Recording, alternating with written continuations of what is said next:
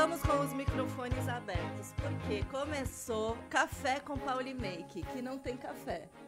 É, Só tem o pão e o bolinho, entendeu? O café Tudo está sendo gente não pode providenciado. comer, porque a gente faz aderir no Mas o bolo, querida, é zero açúcar. Pode comer o bolo, porque aqui é especial. Vamos começar. Café com Pauli Make vai ser assim mesmo, gente, porque aqui nós somos assim, entendeu? Eu convidei a, a pessoa certa para começar comigo esse novo desafio. Que gosta de um café. Que gosta de um café, que gosta de uma prosa, que gosta de Gosto. conversar.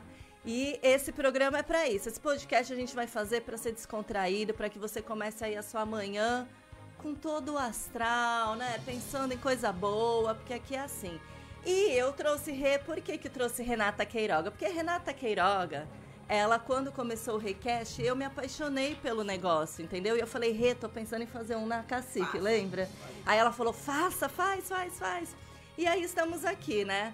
Convidei Renata Queiroga, por quê? Porque Renata Queiroga tem aí um chão de, de estrada para contar muita coisa pra gente. Uma pessoa idosa. Não, experiente, experiente. É que a gente começou, no- a gente, nós começamos novas, entendeu? É isso. E ela é Renata Queiroga, bailarina, psicóloga formada pela Unisantos, Universidade É, Católica de psicóloga, Eu fiz Santos. faculdade de psicologia diferente, eu sempre falo isso. É, é, não, mas ela é, gente. Ela faculdade. é. Eu vou falar que ela é, porque olha. Senta pra conversar com Renata que você sai melhor, viu? Pelo menos você dá risada, pelo menos. Olha, melhor você me sair mais doida, porque a Pauliane, a Pauliane tá diferente. Tô, tô. É, a Pauline, existe a Pauline Olha, antes o da pastor, Renata. O apóstolo vai, vai ter que conversar comigo. O apóstolo, porque existe a Ela tá aprendendo, ela tá aprendendo, estou ensinando. É. E Renata, gente, eu vou falar pra vocês, ó. Eu vou voltar lá pro, pro Facebook, eu coloquei aí pra vocês. Vou tirar daqui, por quê? Porque as perguntas que eu quero fazer estão ali. Ah, entendi. Então você, eu vai lá nos stories, você que tá aí ao vivo, e vai pro Facebook da Rádio Cacique, tá? Mas pode continuar falando, Renata. É que deu quatro. O apóstolo, não, é porque deu quatro negocinho aqui. O apóstolo é porque assim, a Pauli, eu tô aprendendo muito com a Pauli, né? Por Tá. conta dessa, dessa, dessa história que ela é assim com, com Jesus. ela, o Paulo Correia, o doutor Paulo Correia, a Eliane, elas são assim, né? E eu aprendo, tô aprendendo mais, porque eu também, eu também sou, mas não do jeito que vocês são mais É. íntimos, entendeu? Mas tá aprendendo. E aí, outro dia, ela falou que o doutor Paulo é apóstolo. Meu Deus do céu, como assim? É, eu falei, meu pai, o apóstolo Paulo, ela, como assim os apóstolos não morreram? Mas isso vai ser para uma outra pauta. Por Uma outra quê? pauta. Porque Renata Queiroga, gente, eu tenho tanta pergunta pra ela. A primeira pergunta que eu quero te fazer. Ah, Você é libanesa? eu sou descendente. Olha, é piada interna isso. Você Eu, é eu, eu respondo. Você é libanesa, Renata? Eu tenho descendência de libaneses. Sim. Entendi. O nome dela é Renata Abu Safi, é isso? Abu? Safi. Queiroga. Queiroga. É ela, gente. Essa daqui é apresentadora de TV desde 2003, é isso mesmo? Desde 2000. de- não, 2003 eu montei Um programa. o Tudo de Bom, que era só. É a versão só turismo e esportes Esportes radicais. radicais, tô sabendo, amiga. Que não era no Santa, era em outra emissora. Tô sabendo.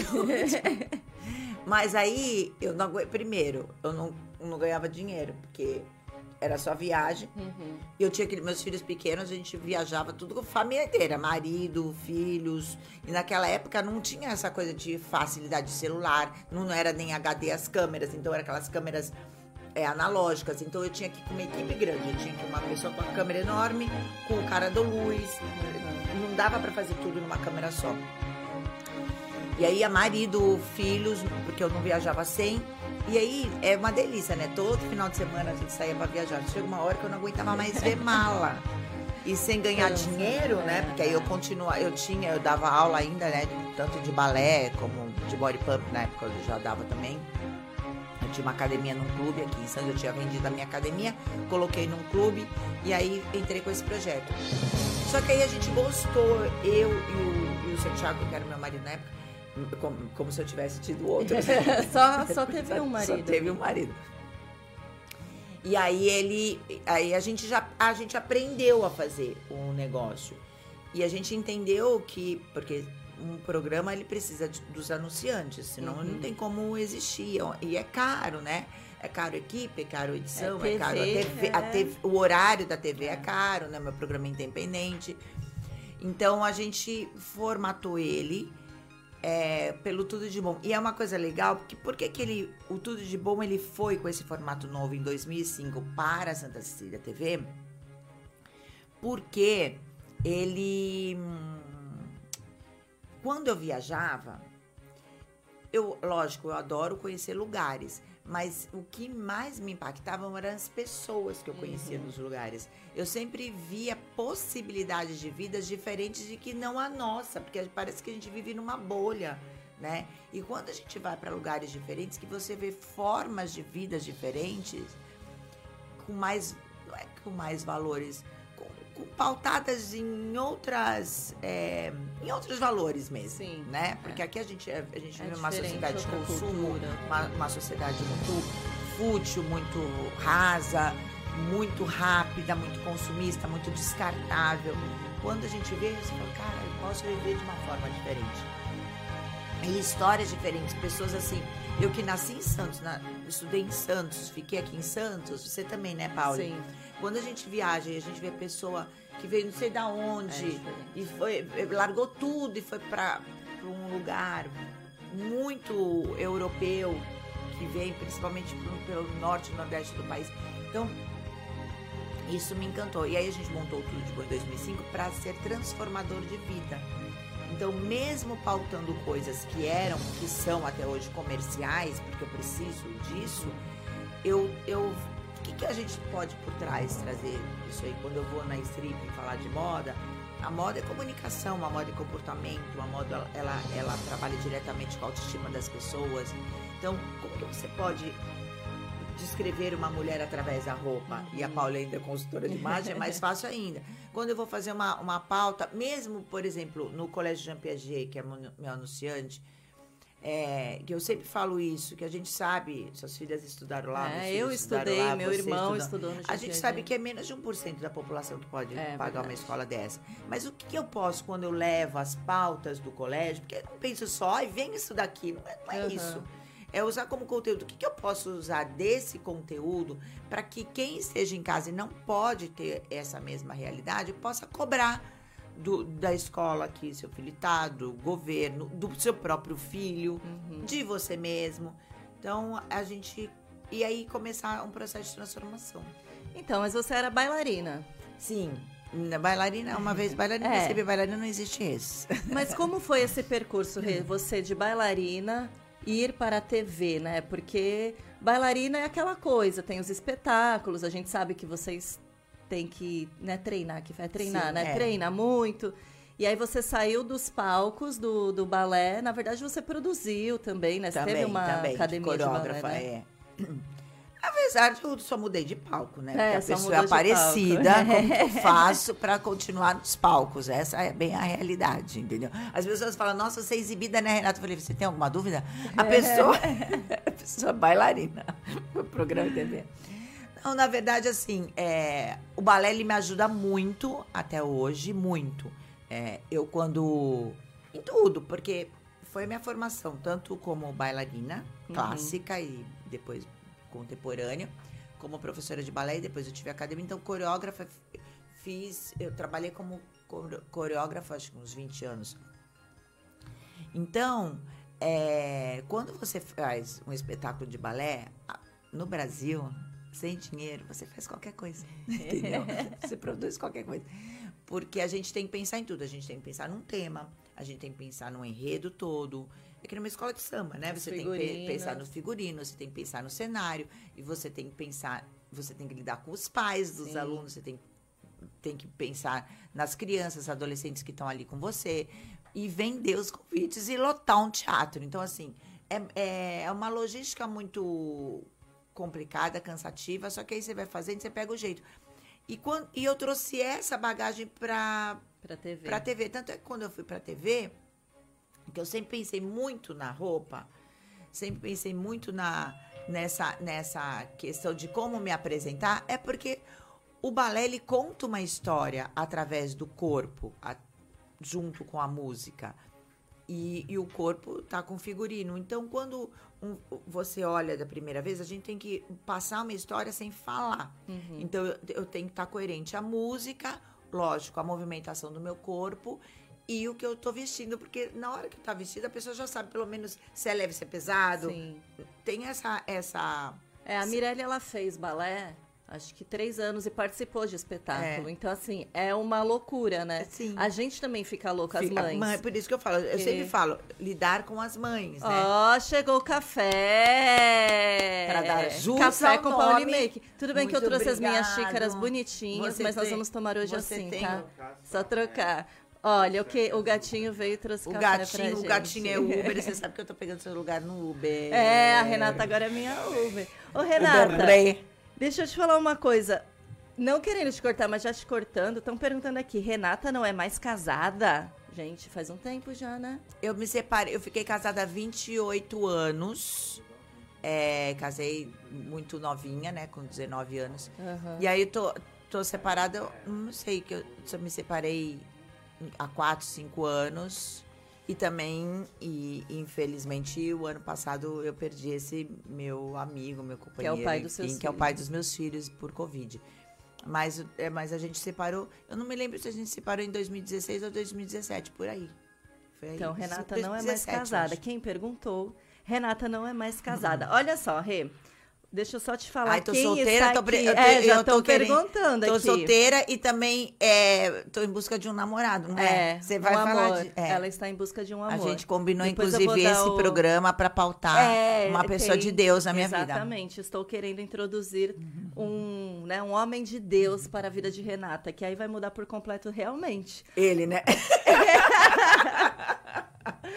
Ó, temos aqui Litoral Sul 2, o Ellison. Esses daqui são, né, os queridos da Uma Demis. Uma Demis aqui. A Lucimari, querida, a senhora Marcos Paulo, né, Oliveira. O Joel, ah, é o pastor Joel, não é? É, né? O, da, o que faz lá, o maestro do coral. Temos a Simone, bom dia. A Areia Branca aqui. Bom dia, Simone. Michele, olha, Campo da Aviação. O pessoal lá do Litoral Sul tá ligadíssimo.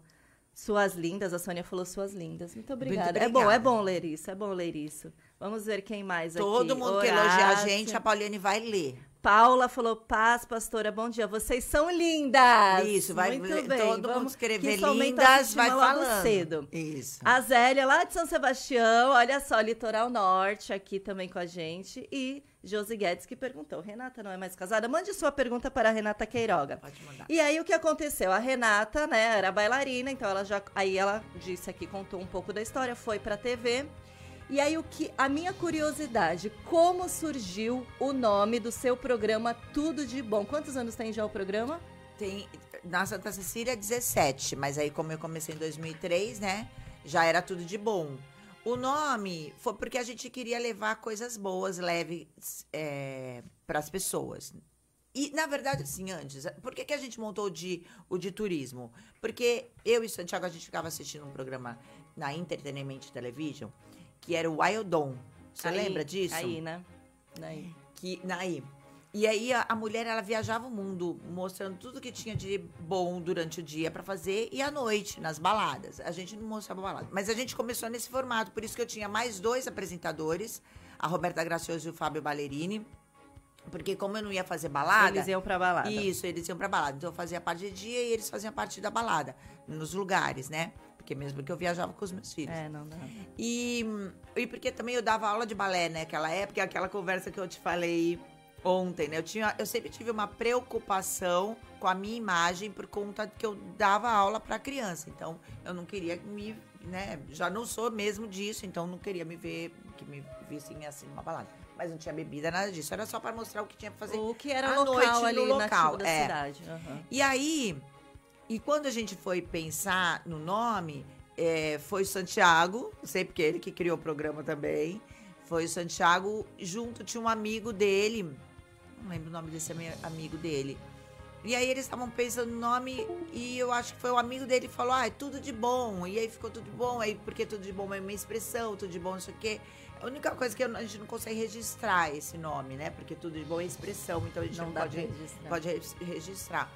Mas é a cara da Renata. Mas é, mas é a minha, é, é tudo de bom. Então, na verdade, boquinha. assim, um amigo usou a expressão, ah, tipo, esse, ah, o programa da Renata vai ser, tipo, tudo de bom. É, não, ele você... pensou mesmo. Ah, ele no pensou Uri, no é, ele falou, ele falou, acho que foi isso. O Uri falou, ah, tudo de bom seria tal, porque ele ia entrar no projeto, acabou não entrando. E o e aí ficou, a gente, o Santiago achou bom. Eu, eu sou ruim de nome. Uhum. Eu sou ruim de nome, eu sou ruim de logo. Eu sou, se falasse, ai, que nome que a gente vai pôr, não sei. Qual é a logo, não Você sei. tem a ideia, né? Você tem tudo na É, cabeça. Eu não sei, era que nem cenário. Não sei. Eu não sei colocar a TV e o sofá numa casa. Eu não sei colocar a TV e o sofá, não sei se dá A tempo, distância. Não sei. Eu só sei o que eu acho bonito e o que eu acho feio. Então tem coisas que eu não sei. Não... E nome, pra mim, muito difícil. E aí veio a boquinha, que é o seu símbolo. É, a boquinha. Que, mas ela veio junto com o nome do programa? Então, daí tem o meu amigo, meu melhor amigo, que é o Mauro- Mauro Marcide, que é meu cenógrafo também, que dançava comigo, a gente dançava desde os 14 anos. Então, tudo o Mauro Mar faz. Tipo, o meu irmão mais velho, a gente se afasta porque ele briga comigo, aí a gente volta, porque é assim, irmão mais velho. Briga, E ele briga, brigam. ele briga. comigo. E aí ele criou o logo. Quando foi pra, pra o de turismo era um logo, aí não- a gente não usou. Quando foi pra, pro Santa, a gente que ia, ia ser um programa feminino, Uhum. a gente mudou o logo, manteve o nome e mudou o logo. E aí ele, ele, ele sugeriu, o logo era tão legal antes, assim, é que hoje eu acho que ele é muito. A gente foi mudando, né? Mas, é, mas sempre teve a boca. E ele. A boca, ela tem essa coisa do feminino, Sim. né? De comunicação Uhum. e de ser um feminino, de ter um batom. E aí foi a boquinha. Ah, é que eu vim com a blusa, né? Mas eu É, tenho ela aqui. Ela tem. E tem no escritório dela também. Até usei a boquinha esses dias A pra fazer boquinha, um... o telefone, mas não achou desses vintages, né? É. Ó, deixa eu te perguntar. A gente falou, né, de que as pessoas estão aqui escrevendo linda é pra gente falar bom dia lindas, Linda, vocês são linda, lindas, linda, é isso é. mesmo. O que eu queria te perguntar, hoje a gente vive num mundo que a beleza é, é, existe, só que é uma beleza de Photoshop, né? Nós conversamos até isso semana passada, no caso da Jennifer Lopes, que a gente viu as mulheres, é, quando viram aquela foto de Jennifer Lopes, ficaram com a autoestima baixa. E, se, e no, no próprio post, no feed ali, elas falavam, meu Deus, como ela é perfeita, como que pode? E eu aqui tô acabada. Mal sabem que foi muito Photoshop, porque a gente viu a foto comparadas. Isso, pra você, né? Isso te incomoda, esse negócio? Porque a gente tem muitas mulheres que não têm o corpo. Porque não existe o corpo ideal. Eu falo muito isso na consultoria. Gente, não existe o corpo ideal. Existe o seu corpo e a forma como você lida com ele. É óbvio que no nosso corpo tem coisas que a gente não vai gostar tanto. Mas dá pra gente dar uma disfarçada aqui e mostrar mais a parte que a gente gosta. Só que quando a gente aparece ao vivo num vídeo, quando a gente faz uma gravação, não dá pra fazer Photoshop, né? Então a gente realmente, nós somos isso. É lógico que no Insta a gente tem os filtros da vida. Que eu uso bem pouco. É, porque eu, é, assim, eu tenho ainda uns filtros que é mais só pra dar um, um Não, blend é. no rosto. O Paris mas eu não vivo mudar. sem o Paris. É, o Paris pra não mudar o meu nariz, filtros eu, mudo os mu- eu não contornos. uso. Porque depois você encontra a pessoa ao vivo e não é nada É. daquilo. Ou quando eu uso, eu uso tipo aqueles que põem borboleta, porque as Sim. pessoas já sabem que eu tô com filtro mesmo. Ou, ou tem uns que eu uso de vez em quando, mas que eu usava mais. Aí eu parei de usar. Porque eu, eu tava usando, né, achava lindo. aí, aí quando eu ligava a Um eu câmera me olhei no sem, eu espelho. falava, ai, nossa senhora, gente. Quem sou eu? Então, essa coisa do- dos filtros, É. muita gente é, fala contra, né? Eu já vi muitas mulheres militando. Eu não gosto muito desse negócio de militar, Não, porque eu acho é, que um tem nada, sua a gente opinião. não gosta de nada É. disso. Só que elas falam que, ah, eu não uso porque depois vão me ver, blá, blá, blá. Ok, eu uso de vez em quando. O Insta mostra lá em cima que você está usando, isso eu acho muito Uhum. Sim, legal, sim, porque as pessoas só né? são enganadas se quiserem. Lógico. Porque tá escrito ali que a pessoa tá usando filtro. Mas na TV, né, isso, isso te incomoda? É esse mundo que, que quer essa perfeição da mulher, a mulher perfeita, a mulher com corpão, a mulher com a pele. Ela tem. ah, porque eu vejo assim, eles exigem muito da gente, né? A gente tem que ter um padrão É. que não é o padrão, que isso não existe. A mim, a mim, não me incomoda, Uhum. né? Como que eu lido com o corpo? é, eu me incomodo pelo outro, eu me incomodo vendo a doença do mundo, da humanidade, né? Eu lido com o corpo, de, são, é uma, é uma, é uma, uma esquizofrenia dentro de mim, mas assim, primeiro que eu lido com o corpo, meu corpo é sagrado. Se foi um presente de Deus, eu tenho que amar esse corpo. E a gente e o bonito, tem, lógico, tem coisa, a gente tá vendo aqui, adorei esse, esse ah, janela, tem vidro, a gente vê a natureza, tudo é bonito na natureza. Quando que é uma coisa feia na natureza? Quando ela tá degradada, quando ela tá destruída, quando ela tá queimada. Mas mesmo quando você vai pelas estradas, em, em, Campos Jordão, que a gente vai mais e a gente consegue ver me, muita mudança da, da, da vegetação.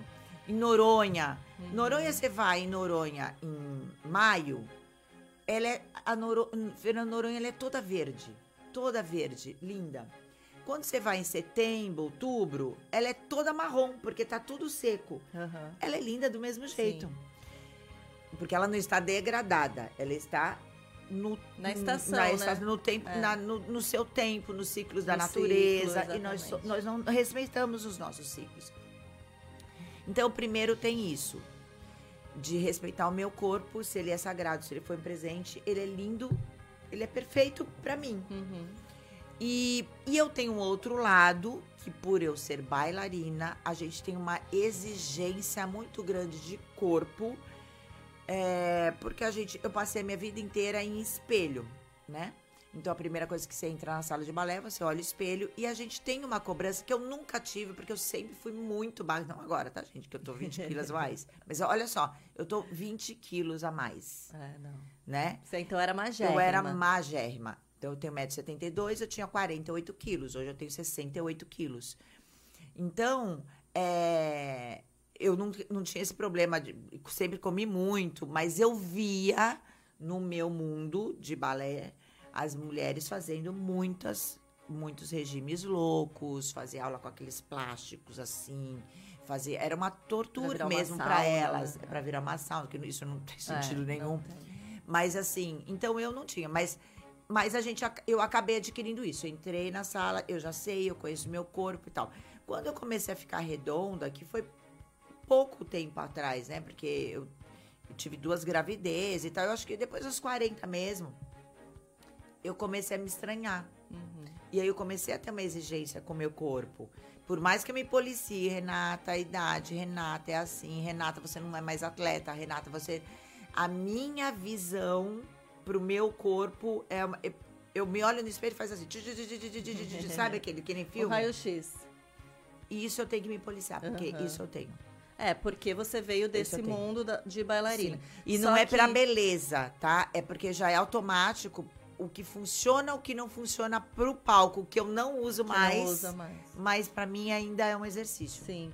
Mas, é, Rê, é, isso daí, a gente, eu gosto de tocar nesse assunto quando a gente fala de mulher, porque a gente vê muitas mulheres que se deprimem por conta do seu próprio Sim. corpo, né? Sim. E aí, o que acontece? Quando você já não ama aquilo, você nem vai cuidar.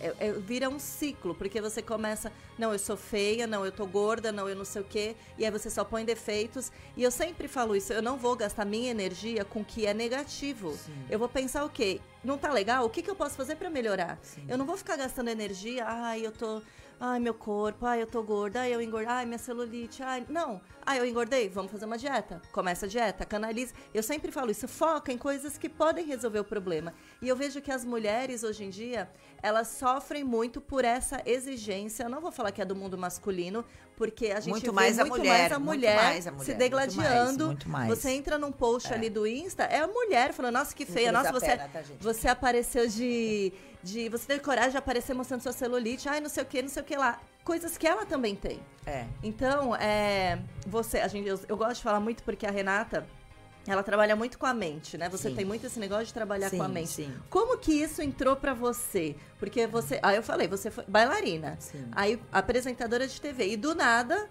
Pra mim, né? É. Você tem uma história, mas Não, é legal nada... falar do nada, porque as pessoas também, que para as é. pessoas é do nada. Do nada, a Renata abre um spa, e fala de mente, fala de, de, vamos meditar, porque vamos limpar nossa mente, vamos fazer o Teta Healing, vamos fazer barra de axis. O que, que é isso? Como que foi isso, é. Renata, essa bagunça toda? É.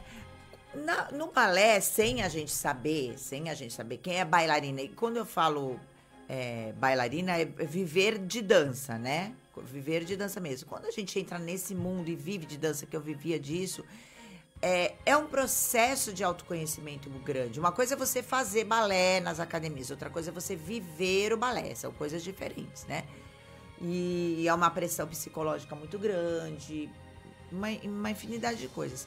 Mas você acaba entrando num mundo diferente das pessoas, porque é um mundo interno, você também tem que interpretar, que nem um, um ator, uma atriz, a gente interpreta só que sem falar. Mas porque se eu falasse, gente, sou péssima atriz. A gente fazia teatro, sou péssima. Ela ia inventar as falas Não, da cabeça não dela. dá, não, e eu sou péssima, eu sou charlatona, se eu fosse ser. É, então já tem um processo interno grande. A gente já tem processos. Quando a gente entra num grupo de dança profissional, é, a gente tem de tudo, não só a parte técnica. A gente tem essa parte toda de interpretação. E eu tive a oportunidade de ter aulas muito introspectivas com pessoas de expressão corporal que a gente tem que trabalhar. Então você já trabalha isso. E aí eu fui escolher faculdade de psicologia, que eu não sou psicóloga, mas eu fiz a faculdade, fiz os cinco anos. Você mas se formou? eu me formei, mas é, a gente. Eu entrei porque eu já dava aula de balé, então para eu escolher uma faculdade foi complicado, porque eu já, já tinha minha profissão. E ao mesmo tempo era uma profissão que eu ia que ia ajudar muito no que eu, o- no que eu já estava fazendo, porque eu ia lidar com crianças, eu ia lidar com adolescentes, então ia me ajudar demais. Então eu fiz a faculdade de psicologia. Na faculdade, como eu entrei grávida, que eu, e aí eu fui parando, eu ia tendo filho e ia parando, né? Depois dos 15 filhos. é que eu falo, parece que é um monte, né? É, Só porque dois. eu falei, eu ia sendo filho e ia parando Dois duas filhos. vezes. duas vezes. Duas paradas. Eu parava, daí voltei, então foi meio assim. Mas eu, eu, de verdade, eu não absorvi da faculdade, por isso que eu não posso mesmo falar que eu sou psicóloga, o que eu sei hoje. Uhum. Primeiro, você é muito nova. Segundo, que eu já tinha minha profissão, então eu fazia, mas é, não- não- eu era muito imatura. Entrei na faculdade já para questionar Freud, entendeu? E hoje a gente faz o quê? Ó, faz assim, pra Freud. Então é aquela coisa de ser novinha e tal, enfim. E é- só que aí veio o programa de TV. No programa de TV, eu colocava sempre, pautei a parte com- comportamental. E a gente tinha todas as sextas-feiras e por anos, a gente parou só na pandemia. Paramos não, mas a gente começou a fazer online na pandemia com a Márcia Tique, a Cris Fatale e a Helena Mello. Márcia Tique e a Helena são psicólogas, a Cris é advogada. E a gente sempre estudava algo do comportamento humano. Então, eu tive a oportunidade de conhecer muitas pessoas, porque a gente trazia convidados. Então, eu queria um tema. Eu queria, eu via alguma coisa, vamos falar disso. Eu trazia a pessoa. Então, eu tive essa, esse privilégio de poder ter, entrevistar pessoas que me ensinaram muito. E aí, quando eu Aí eu imaginei montar a casa, tudo de bom, justamente porque não tem mais isso que a gente tá fazendo agora, É. de conversar com. Vamos tomar um café? Vamos tomar um café? Vamos sentar e falar? E vamos. Era uma coisa que já estava me incomodando muito. Você encontrava as pessoas na rua, a pessoa passava ali, ai, de- de- Tô com eu pressa, tô com pressa. pressa. Eu é. Nem sei se a pessoa tava mesmo.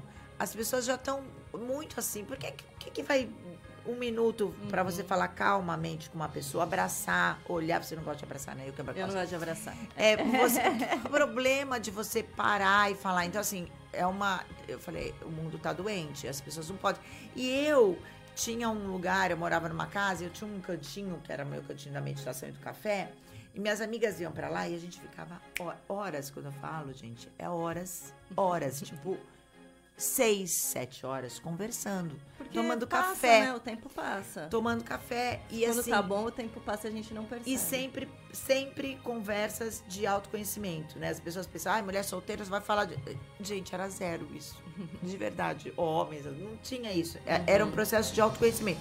É lógico que são escolhas, né? É, tem amigas que fazem isso. É que pra, pra ser minha amiga vai ter que aprender a ter papo cabeça, senão eu não consigo.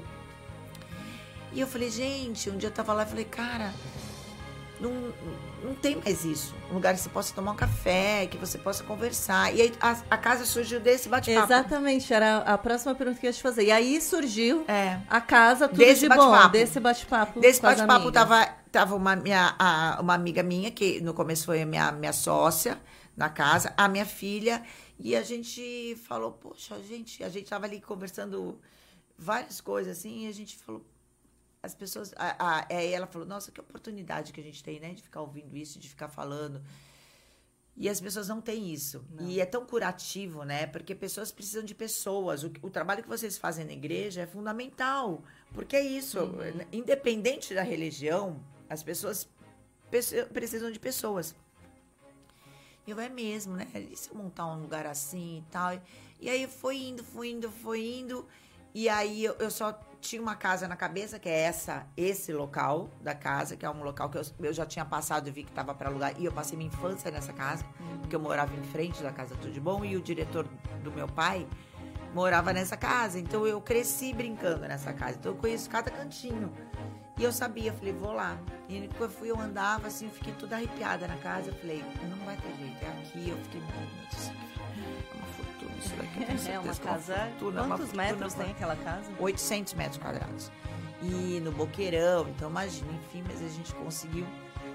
E aí ela, só que ela foi se desenhando, sabe? Assim, porque a gente tem uma ideia na cabeça, não estava muito que formatado, e ele foi, foi desenhando, e eu acredito que ela vai continuar se desenhando, porque não tem problema. O que eu- o, o importante é qual é o objetivo. Qual é o objetivo da casa Tudo de Independente do que seja. O objetivo é transformar as pessoas, que é o mesmo objetivo do Tudo de Bom, que é o mesmo objetivo das imersões, que é o mesmo objetivo da Recash, que é o mesmo objetivo do projeto novo que eu tô começando agora, que eu não sei se eu posso falar. Então, tudo, todos, tudo meu é pautado na transformação pessoal. Por quê? Porque eu vi isso no balé. Você pode, é, o balé você pode, qualquer pessoa pode dançar, mas não é todo mundo que pode ser bailarina, né? Bailarina tem uma exigência diferente. Só que todo mundo pode dançar e a dança salva, a dança me salvou. Eu era uma pessoa extremamente tímida, eu era uma, uma- uma- Tímida? eu era extremamente tímida, eu era extremamente envergonhada, eu era extremamente. Eu tinha menos valia. Então, meu rosto era cheio de espinha. Então, quem tem filho adolescente se liga nisso. Meu rosto era cheio de espinha, porque eu, eu guardava as coisas. Então, o jeito do meu corpo, corpo responde. responder era pelo rosto. Então, porque eu não me validava. Uhum. Meus pais me validavam muito, sempre foi assim, sempre foi assim, mas era eu. É porque muitas crianças são assim, pode, pode ser. Eu, eu não estudei, é, eu estudei em, em escolas que, que eu sofria bullying, então isso foi muito ruim para mim. E apesar de em casa eu ter uma validação muito grande da minha mãe e do meu pai, De mas de fora isso im- impacta muito a criança. E, e quem me salvou foi o balé. Porque o balé você obrigatoriamente você tem que ir pro palco, obrigatoriamente você tem que é, você sofre vários esculachos, né, quando você e aí eu e aí a gente vai vai indo. Então hoje pra mim um não é só uma uma palavra de três letras, mas eu era muito assim. E eu mudei depois do Santiago, tá?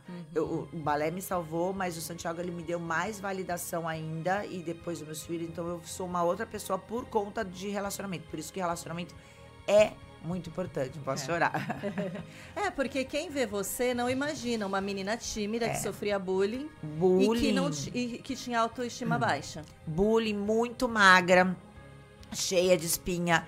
Aí meu dente era torto, eu tinha que usar extra oral. Ah, também, Zé. É, entendeu? Meu cabelo era bombril, porque na adolescência ele muda. Meu cabelo sempre foi muito liso. Quando era pequenininha, cortei o cabelo com 12 anos, o cabelo, porque eu, eu quis cortar o cabelo que, que nem a Lady Di. Não, era com 9 anos, 9, 9 10 anos. A Lady Di, mas é porque eu queria ser igual ela.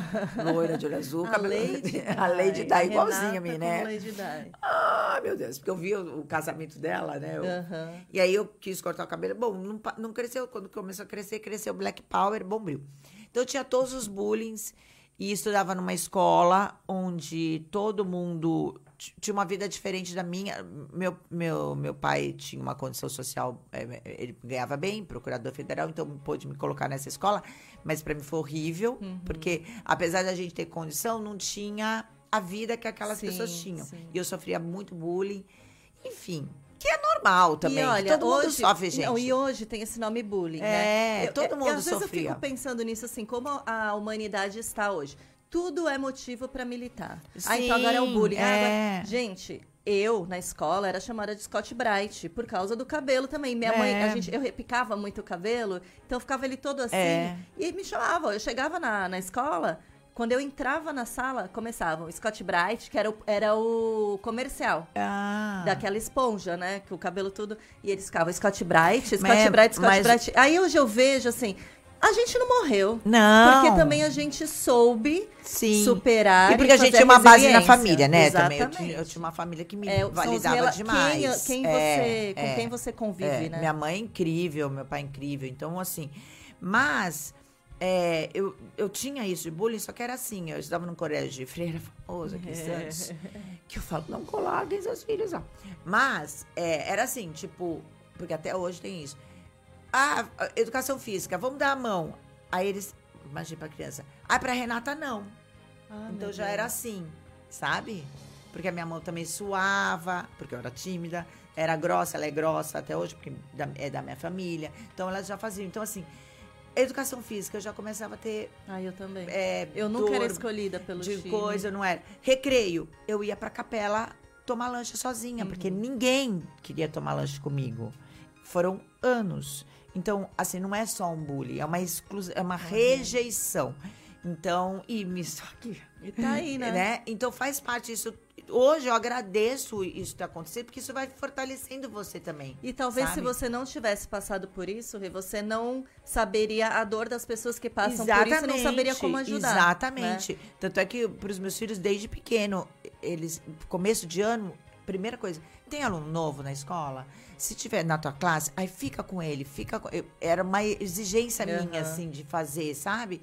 Porque é muito triste. Porque É. o olhar do adulto para alguma coisa da criança pode ser, ah, isso é uma bobeira. Ah, essa criança, isso é a pior coisa que vocês podem fazer, tá, para filho. Imagine meus, ah, se eles tivessem os problemas que eu tenho, se eles soubessem. Não, o problema da criança, ele é Ele grande não paga boleto. né? para o tamanho dela. Por isso que para falar com criança você tem que abaixar, falar olho no olho, você tem que se colocar no tamanho dela. Para o tamanho dela é muito grande. Fala que isso é um problema sim, né? O que eu sofri era, um- uma, era uma rejeição grande mesmo. Imagine anos você ser rejeitada. Um, um, uma- um dos pilares da escola é justamente sociabilizar. E eu não tinha isso. Não tinha amigo na escola. Até o dia que eu pedi para minha mãe me tirar de lá. E aí eu fui para uma para o Santa até, pro Santa Cecília. E aí mudou tudo. Uhum. Sofria bullying lá também.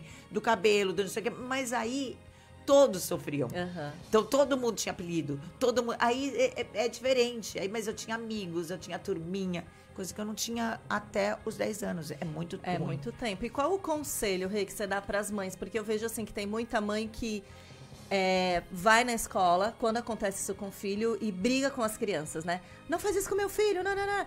Por quê? Eu não, eu vou te ser sincera, assim, eu não critico, eu não acho que é certo, mas eu não critico porque tem gente que não sabe como agir, né? A gente viu um caso agora, né, da, da mulher do, do Gagliasso lá, que, é, que ela é. teve que defender os filhos daquela maneira que ela defendeu. Eu não julgo, eu sempre falo isso, não vou julgar porque Ai, eu não eu- senti aquela dor. Gente, eu vou falar uma coisa pra vocês. Aqui num templo sagrado, quase.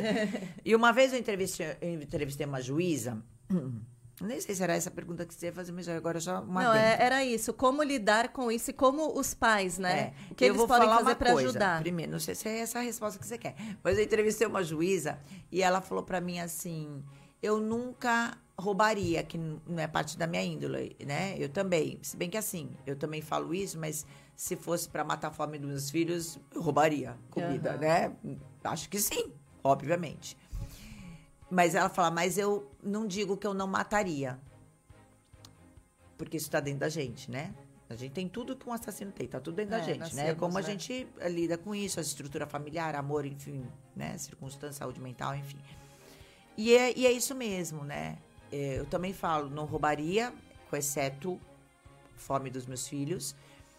É, mas eu não digo que mataria, porque se faz alguma coisa para os meus filhos, no sentido, né? A gente não vem a, aquela mãe, A leoa. o- a leoa, A que gente foi o que aconteceu com a Giovanna Eubank. Foi. Eu acho que eu faria pior que ela. Eu acho não sei ali- como ela não bateu Eu na acho- mulher, ela sabe? bateu, ela ah, um ela bateu? tapa, ah, ela eu, um tapa. então, eu bateria. Eu acho que ali o que Não dá. aconteceu, ela já tava aqui, ó. A tampa da panela. É o que ela Porque, fala, na que os filhos dela verdade, sempre sofrem ela, eu, eu isso. fico imaginando, eu fico imaginando, e é muito triste porque a gente não sabe essa visão. Eu ouvi isso antes, uma vez, a Thaís Araújo.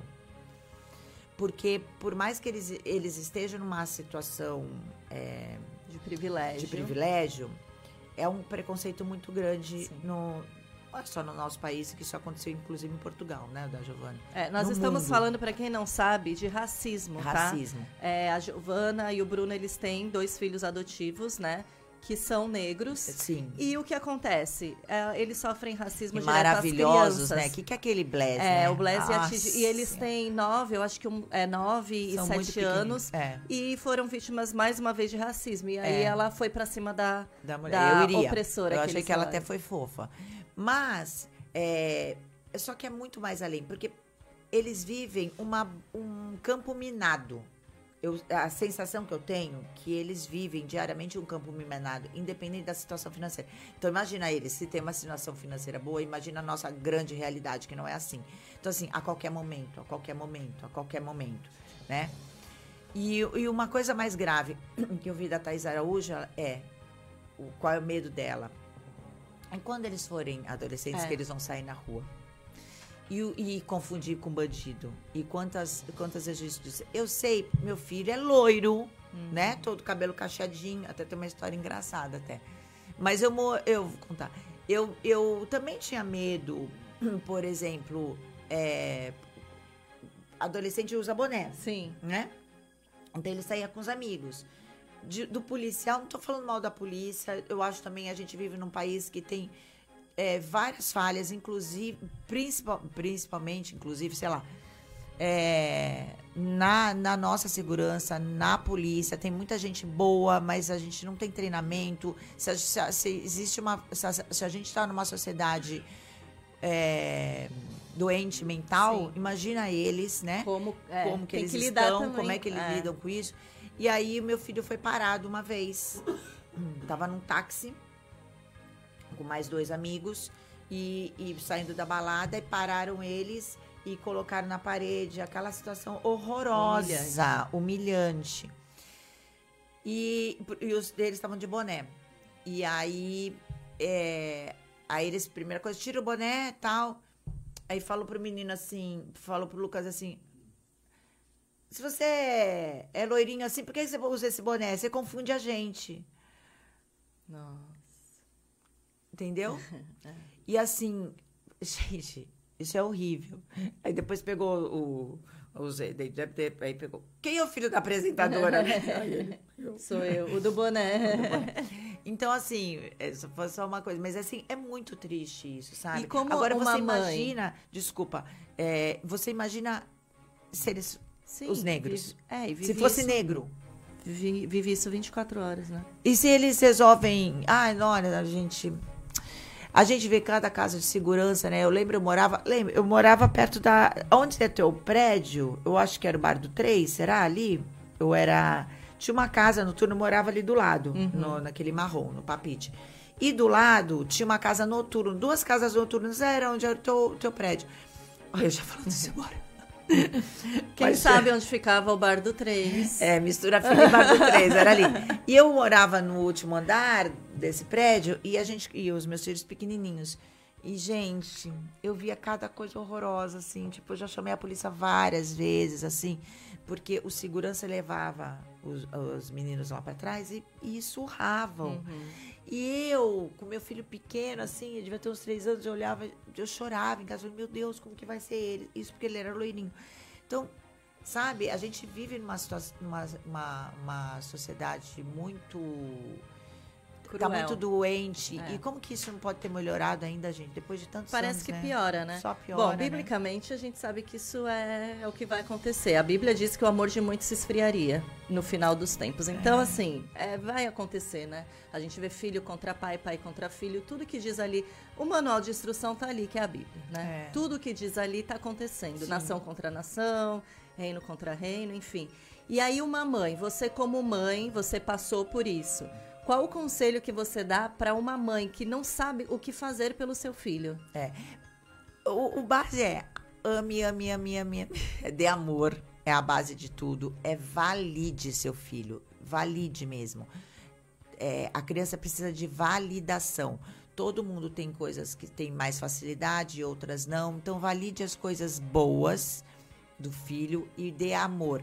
Outro dia eu vi um pediatra falando que ele falou: toda mãe pode amar, né? Com exceções de psicopatas, Uhum. enfim, né? A gente tá falando. hum, Quem não tem uma saúde mental é, saudável. é. Toda mãe ama, mas não é todo filho que se sente amado. E isso é, tem uma diferença independente da classe social. Primeiro, porque cada um de nós tem uma bagagem de amor. Como é que Uhum. você recebeu amor, como é que você foi, e isso vai, vai passando. Então, ame mesmo, faça ele se sentir amado. E amar não é dar as coisas, né? não é permitir tudo. É, amar é dar limite, explicando por que, que você está dando limite. Você é, é, aceitando ele do jeito que ele é, colocando-se à disposição, cuidando dele, acolhendo ele, fazendo com que ele tenha confiança em você, senão ele vai buscar alguém para ter Na rua. confiança lá fora. E valide para que ele entenda que todo mundo tem coisas que são mais falhas e outras coisas que são boas, que são diferentes. Nós somos únicos. Por isso que outro dia até postei o Abílio Diniz, ai, que horror, perdeu o filho essa semana, né? Enfim, e eu postei uma coisa triste, né? muito triste, né? E ele, e ele postou que ele, como que ele falou? Que ele luta, ele luta não para ser o maior, mas luta para ser o melhor. Ainda postei isso e eu ainda quem sou eu para discordar de Abílio Diniz, mas eu não vejo sentido em você lutar a ser o melhor. Melhor a quê? Com referência a quem? Se somos únicos, Sim. A gente não tem como ser melhor que alguém se eu sou, sou só eu, se você é só você. É, eu acho que eu até falei no Request uma vez que eu fui na psicóloga que eu tinha esse negócio, eu tenho que ser a melhor mãe para as minhas filhas. É, eu tenho que então, ser a não. melhor do mundo. E a minha psicóloga falou, Pauliane, você tem que ser a mãe suficientemente boa. É. Você tem que ser só o suficientemente boa para as suas filhas. Elas não precisam a melhor mãe. É. Elas precisam uma mãe suficientemente boa. É. E isso ficou na minha Você mente. Eu falei, de uma é verdade. mãe, de uma mãe, né? O que, que a mãe tem? A mãe é aquele que tem aquele colo, a mãe Sim. que tem aquela palavra, a mãe é que tem aquele que sabe acolhimento. também dar uma bronca, né? Que Sim. sabe impor limites. Que a Que gente sempre precisa fala, isso, limite. precisa de limites. Ó, vamos lá. A Jéssica Martins está por aqui. Ó, olha o que a Simone falou pra gente. Vocês sem Photoshop e estão lindas ainda mais no horário das 8 da manhã. Você vê? A Renata disse que o meu programa é de madrugada, gente. madrugada. Eu chamei ela, ela falou é de madrugada o seu programa. A Elisiane escreveu aqui, ó. Fiquei muito feliz no congresso quando vi a Renata recebendo a palavra e percebi que ela estava bem conectada espiritualmente. Gostaria de saber qual a maior experiência espiritual que ela já teve. Parabéns, vocês são maravilhosas. Um beijo. E aí ela perguntou qual a maior experiência espiritual da Renata e o que ela sentiu ao ir na nossa igreja recebendo a palavra. Ela percebeu você ali muito ligada. Não vai chorar, Renata? É. é, a Pauline já até sabe como é. Já sei. A minha- a eu sempre fui muito conectada a Deus. Mas o ano passado, é, eu perdi o Santiago, que é o pai dos meus filhos. E, Você precisou receber uma força de algum lugar. e eu, meu filho mora na Austrália, eu tive que falar para meu filho que o pai morreu por videochamada. Foi, foi Covid, né? Foi gente? Covid, então foi uma semana, então eu levei ele no hospital e nunca mais vi. É, e, a, e a minha filha amamentando. Então foi muito duro, muito rápido. Ele morreu e em dois dias depois a minha sogra morreu. E eu não entendi o que estava acontecendo, assim, né? E a gente fala, "Ah, por que comigo, né? E- Só que era muito injusto eu também falar por que comigo. Como por que comigo? Foram 680 mil famílias que perderam, né? Então não é porque Não foi comigo. só você a escolhida, né? E a única coisa foi Deus. É, eu senti de verdade, por isso que eu falo que foi a maior experiência. Gente, ela conta, toda vez que ela conta essa história, é assim, a gente sente, porque.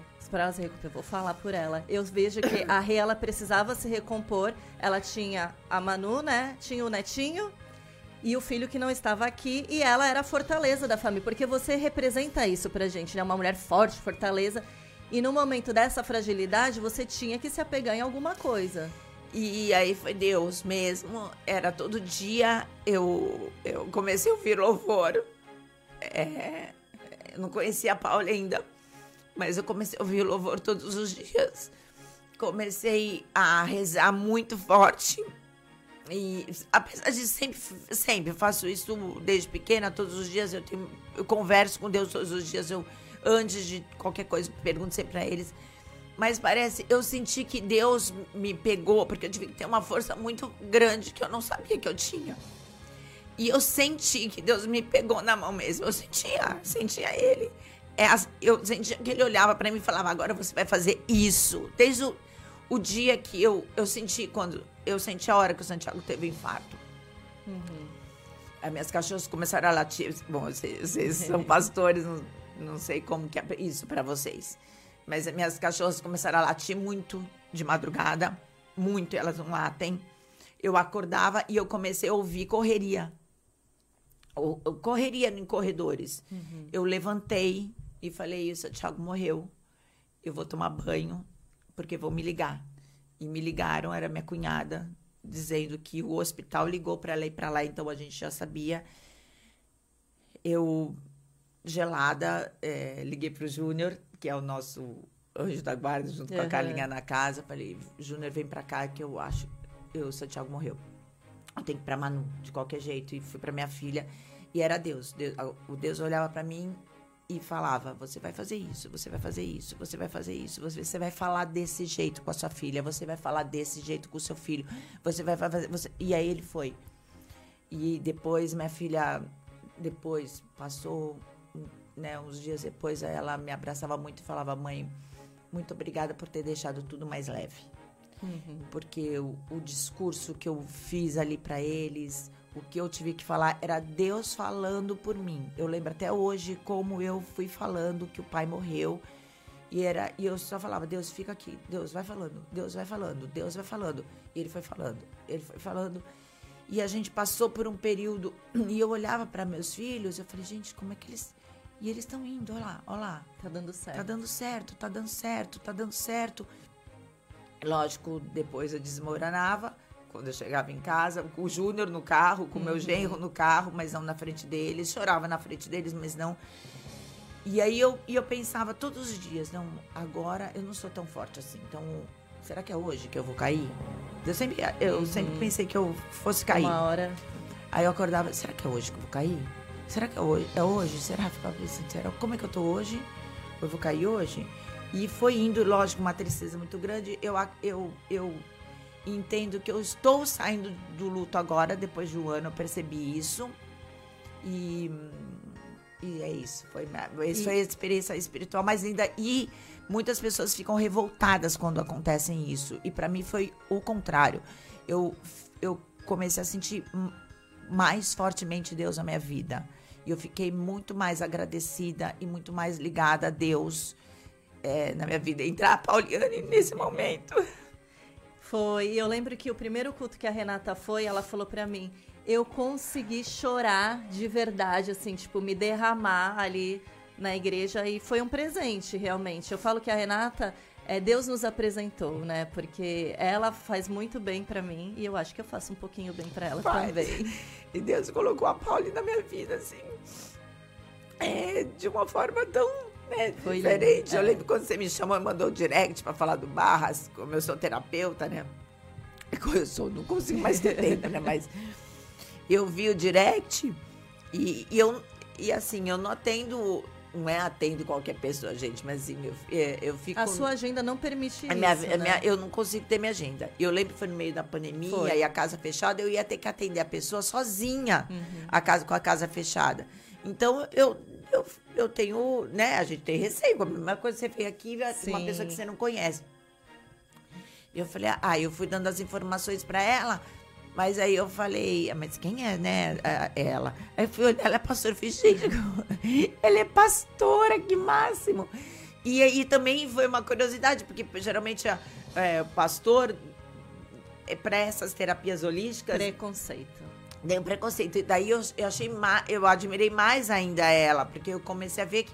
E faz todo sentido, né? O pastor, ele tem uma responsabilidade emocional com muitas pessoas, né? Quando eu vou né, na, na igreja e agora com uma Demis, eu fico, gente, como é que ela consegue, né, isso? E eu fico imaginando a pressão, o, o, o cuidado que ela também precisa ter, o poder do autoconhecimento, porque o, o Deus, ler a Bíblia, entender a Bíblia e essa conexão com Deus, para mim, é o melhor processo de autoconhecimento, o melhor de todos. Mas a gente também tem umas ajudas né, por aqui de estudos que a gente consegue fazer. É, e que tudo tá na. A base está tudo na Bíblia, tá, gente? o Todas as manual, o terapias que a gente aprende, por isso que para mim é mais é, é validado, porque ele é a- o, tanto o Axis como o Teta Healing, a gente sempre pergunta como que é Deus na sua vida, porque uma pessoa que não, não tem Deus na vida não, não dá para dá fazer, a- fazer. a terapia. E aí, quando eu vi que ela era pastora, eu achei o máximo, assim. E aí também eu entendi que Deus estava colocando, sabe? Assim. Ela falou pra mim, quando eu cheguei lá, ela falou, gente, você é uma pastora aqui, foi muito engraçado. Olha, a Renata vai ter que voltar aqui, é sempre igual eu no Request, tem É. muita coisa pra contar. Mário Verde, o Mário mora no exterior, né, ô Marquito? Ele escreveu aqui, ó, o esposo da nossa amiga é Nisei. Quando eles precisaram ir para a Alemanha, uma de suas filhas foi discriminada por ter traços orientais. Tá vendo? Não é só com negros, tá? Isso acontece. Sim. Aí a Priscila falou aqui que verdade, o amor é a base. Enfim, tem muito recado aqui, não vou conseguir ler tudo, porque eu já vou terminar, mas quando a gente vai terminar, tem um ping-pong, Renata. Ah, tá bom. A Renata, gente, ela é isso, tá? Ela vai dar risada ao choro e volta pra risada. E isso eu acho que é, é o ser humano, porque Deus nos fez com emoções. É. E olha, conseguiu chorar aí, tipo, 8 horas da 8 e meia da manhã. Vamos lá. Ping-pong, Renata Queiroga, um sonho. Um sonho impactar mais pessoas na vida com as coisas que eu acredito. Fazer televisão é? É um sonho. Me irrita quando Preguiça. um arrependimento. Um arrependimento. Ai, gente, um arrependimento.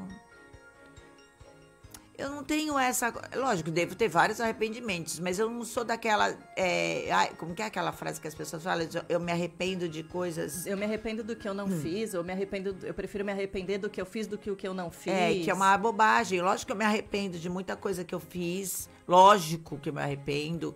Então, não vou saber dizer quando. Mas porque aprendeu. são muitas coisas. Aprendi, é. Um medo. Da morte. Família. É tudo, tudo, tudo, tudo. Manu. Tudo, tudo. Não vai chorar de novo. Renata Queiroga por Renata Queiroga. Ai, uma pessoa em, é, em busca de evolução constante, de entender o que, que eu vim fazer aqui. Entendeu? Cujo maior defeito é. O maior defeito é. é ai, muitos defeitos eu tenho. Eu tenho um, um defeito grande de. ah, de medo da rejeição por conta disso. Eu estava estudando sobre isso, então fez bem muito sentido para mim ontem. Acho que essa, essa questão veio. Então, olhem para os seus filhos. Hoje não mais isso, mas eu acho que deve ali dentro de mim tem isso. É, o que qual era a pergunta? Cujo maior defeito é. Ai, eu sou impulsiva. Eu sou é, eu sou brava. É? Eu sou brava. É libanesa. É, eu sou ciumenta. Eu sou. É um só, amiga. Já tá bom. Ah, tá. Tá bom. Então, é que eu tenho muitos. E agora a última pergunta que não quer calar no nosso ping-pong. O que vem por aí, Renata Queiroga? o que vem por aí? Um, um programa, não posso falar esse? Pode, por mim pode. Vou falar aqui em primeira mão, hein? Ó, lógico, por isso essa é a última pergunta. O que vem por aí? É, a gente começa um novo projeto agora, é, provavelmente em setembro, que é um. Vou continuar, continuo no Santa, que eu adoro, com tudo de bom, só que eu recebi um convite, um convite da Band aqui do litoral, então eu também começo agora um projeto de empreendedorismo feminino, Empreenda Mais, às noites no, de sábado na Band. Eu tô muito feliz com esse projeto. Que, se Deus quiser, Pauliane também vem junto. Se Deus quiser, se Deus disser que sim, como diz o meu pai. Olha, falaram que nós, outra pessoa aqui, que lindas, tá bom? Só pra terminar o É. programa em alto estilo. Bom dia, bom dia. A Nina falou uma coisa aqui bem interessante pra você. Deixa eu achar aqui que eu li. Ai, meu Deus, cadê a Nina, meu pai querido? Renata, você é uma guerreira e Deus cuida de você. É, e cuida mesmo. Vamos- Aí tá cansado. O meu amigo Mauromar, ele, ele fala assim, que o anjo, que o meu anjo da guarda, ele fala assim, o anjo da guarda Renata, ele é cardíaco, todo suado, ele acorda todo esbaforido, rasgado, já suado, cardíaco, vermelho, de pressão alta, que tem que ficar atrás de mim. E aí a Elaine, minha amiga, fala assim, ele é gordo também, porque ele engorda tudo que a Renata não engorda, porque ela come muito. É gordinho, suado e cardíaco.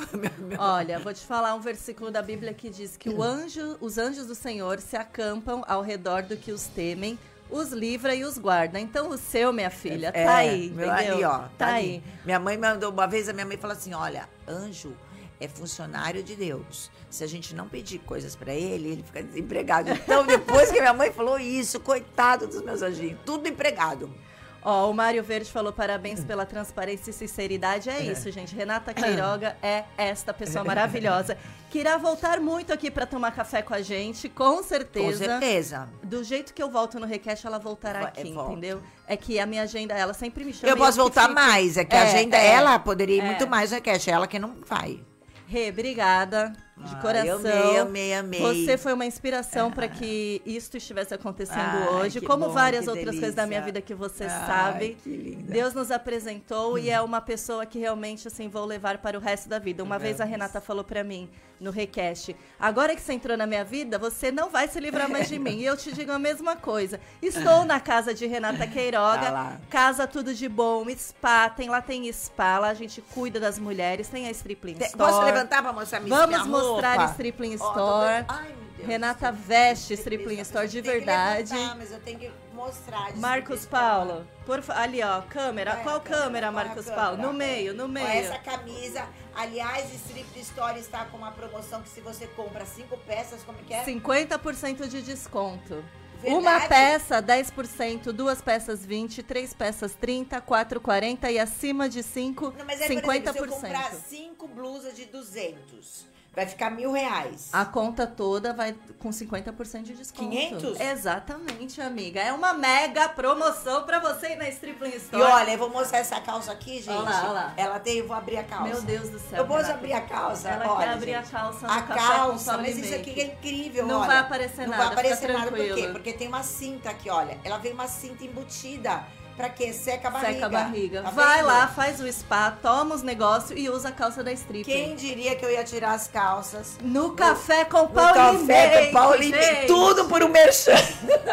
É isso, esperamos vocês na Casa Tudo de Bom, tá bom? E em breve Renata Queiroga voltará Ai, aqui. eu Obrigada. Ai, eu amo Também. me dá abraço, Eu não abraço. Eu tô Coitada. querendo abraçar com ela, gente. Um Ó, abraço, beijo.